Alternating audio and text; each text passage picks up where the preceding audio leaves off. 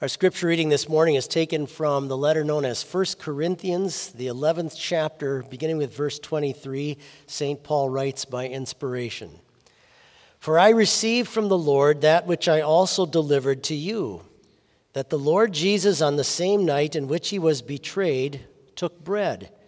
And when he had given thanks, he broke it and said, Take, eat, this is my body, which is broken for you. Do this in remembrance of me. In the same manner, he also took the cup after supper, saying, This cup is the new covenant in my blood. This do as often as you drink it in remembrance of me.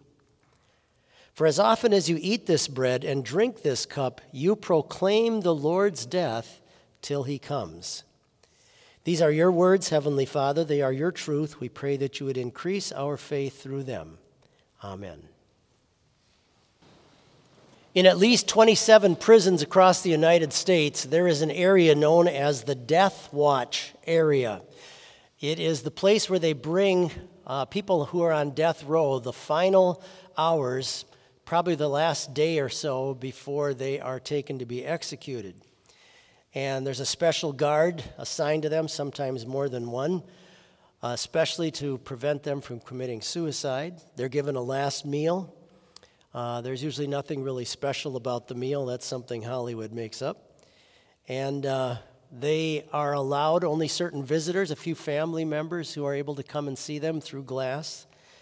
And they have to cleanse their body and then also put on special clothing to get ready for the next day when they have their execution. And I often wonder do they get any sleep? That night before, when you know exactly the hour in which you're going to die and when you know the very method that's going to be used, is it possible to get any sleep? It's kind of hard to fathom what it's like to be a death row inmate with knowing what's coming for you. On Maundy Thursday night, our Lord Jesus knew full well what was coming for him on Friday morning. By his divine omniscience, he knew the very method that by which he would die, he knew the pain that he would feel, how long his death would take, how many stripes would rip open his back, what the nails would feel like. He knew all of that. The weight of this uh, later, after the institution of the Lord's Supper, he goes out to Gethsemane. We're told his sweat was like drops of blood. The full, the full weight of the torment of hell was what he was going to have to suffer that next, next day. And um, to be completely abandoned by God. That's something that no death row inmate would ever know in this life. The three Gospels tell us exactly, however, what he was thinking about the night before, what was on his mind and his heart. And it was you. It was a member of his church, those who believe and trust in him. That's where his heart was, that's where his mind was. And particularly, he was thinking about the very things that would keep you ready for when you leave this life and your appointment day on Judgment Day. That's really what the Lord's Supper was established for to help you stay personally ready for that day. Notice what Paul says as well about when Christians celebrate the Lord's Supper. As often as you eat this bread and drink this cup, you proclaim the Lord's death till he comes. Every time your congregation celebrates the Lord's Supper, it's as if it's publishing a huge billboard that's put up that says, This is what it takes for us to be right with God. It takes the very body and blood of His own Son being sacrificed in order for me to be redeemed and put back into God's good favor again. That's really what St. Paul is saying. Every time we celebrate the Lord's Supper, it's like publishing that to the world, a confession to the world. Consider what an amazing thing this meal is that Jesus gives to his disciples, the Lord's Supper. Just think of it. He takes the power of his word, the very word that can that can stop a storm, the very word that can raise somebody back to the life from the dead. He takes the power of his word and miraculously, through that word, through the mouth of a pastor, puts it into the bread and wine, and now here is his body and blood for us to come and to eat and to drink so that we can know for sure that our sins are forgiven. He conveys to us in this very unique way the blessings of the cross and everything that would happen there for our salvation. And he, he, could have, he could have used vinegar for us to drink. He could have used some strange seafood that would have tasted odd. But he uses bread and wine, things that are good and tasty and, and things that would make us think in a positive direction because that's what it's for. God's grace is to never leave a bad taste in our mouths. It is to be wonderful and sweet and edifying. So, how does, how does Jesus, through this meal, keep you ready for your Judgment Day appointment? Well, first of all, it requires being properly prepared to take this meal. It, in order to properly take it, uh, Paul instructs us that we need to take a spiritual inventory of ourselves, kind of an eternal internal evaluation.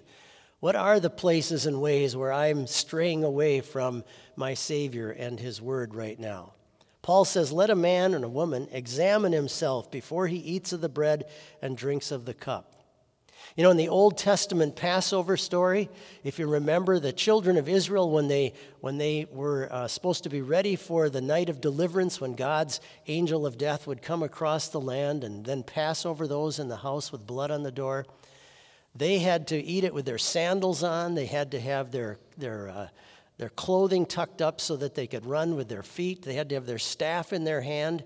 God wanted them to be prepared and ready for when He comes back in a sense, it's a picture for us as well about the Lord's Supper. When we take the Lord's Supper, this is God's way of preparing our hearts to be ready for, the, uh, for His return, whenever that might be. And it keeps us also relying on, on God's grace. It, it gives you aid and, and comfort in our struggle that we, that we fight daily with our battles with sin and the forces of evil in the world. And I love the fact that if you think about how Jesus sets up this sacred feast, it transports you right to the cross. It takes you right from here in 2023 right back to the cross and everything that happened there. A direct line that's been established. His body and blood, the very thing that pays for you to go to heaven someday, is now through his powerful word put into the bread and wine and put on your tongue for you to know and to eat. And there's nothing more personal than that, is there, than, than eating something? Sometimes we think about uh, confessional statements like um, the, the formula of Concord, for instance, as that's kind of a theological, um, uh, kind of a very clinical thing, an institutional and so on. We shouldn't, but sometimes we can think that way. I want you to listen to a paragraph out of the formula of Concord that puts us into such perfect context for us. And, and how, notice how personal this is. True and worthy communicants are those timid and perturbed Christians, weak in faith, who are heartily terrified because of their many and great sins, who consider themselves unworthy of this noble treasure and the benefits of Christ because of their impurity and who perceive their weakness in faith, deplore it, and heartily wish that they might serve God with a stronger and more cheerful faith and a purer obedience. This most venerable sacrament, the Lord's Supper, was instituted and ordained primarily for communicants like this. As Christ says, Come unto me, all you who labor and are heavy laden, and I will give you rest. Think about this meal and what Christ teaches us about it, what St. Paul says about it, what it really conveys to us. Just think how much Satan must hate this meal. Just think how much his cohorts can't stand it when you go to God's altar to take this meal. Think how angry they must be when you properly prepare to receive this and then receive this wonderful treasure. Eating the Lord's Supper is like cramming a big fat stick into hell's hornet's nest. That's what it does to the powers of hell. Nothing must stir up the wrath of the devil more than seeing Christians come to the altar of Christ. The demons must be spitting angry when they see congregations celebrating it. And the words of Jesus are so simple. Just trust them. This is my body, this is my blood, given and shed for you for the forgiveness of your sins. Is it any wonder that this meal has been so viciously attacked from both outside and inside the Christian church through the years? So many people have tried to, to diminish and take away what Christ actually teaches and says, and what Paul actually teaches and says about this sacred feast. But for you and me right now, it's sort of a dress rehearsal for the heavenly banquet that we will someday eat in our Lord's presence. And Jesus says, Then I will eat it in a new way with you in my Father's kingdom. So a day is coming when you and I will no longer need the sacramental aspect of this meal, the fact that it conveys forgiveness of sins to us. We will be eating a much greater feast at the mansion above. Meanwhile, here on earth, with all the struggles we face, go often. Amen.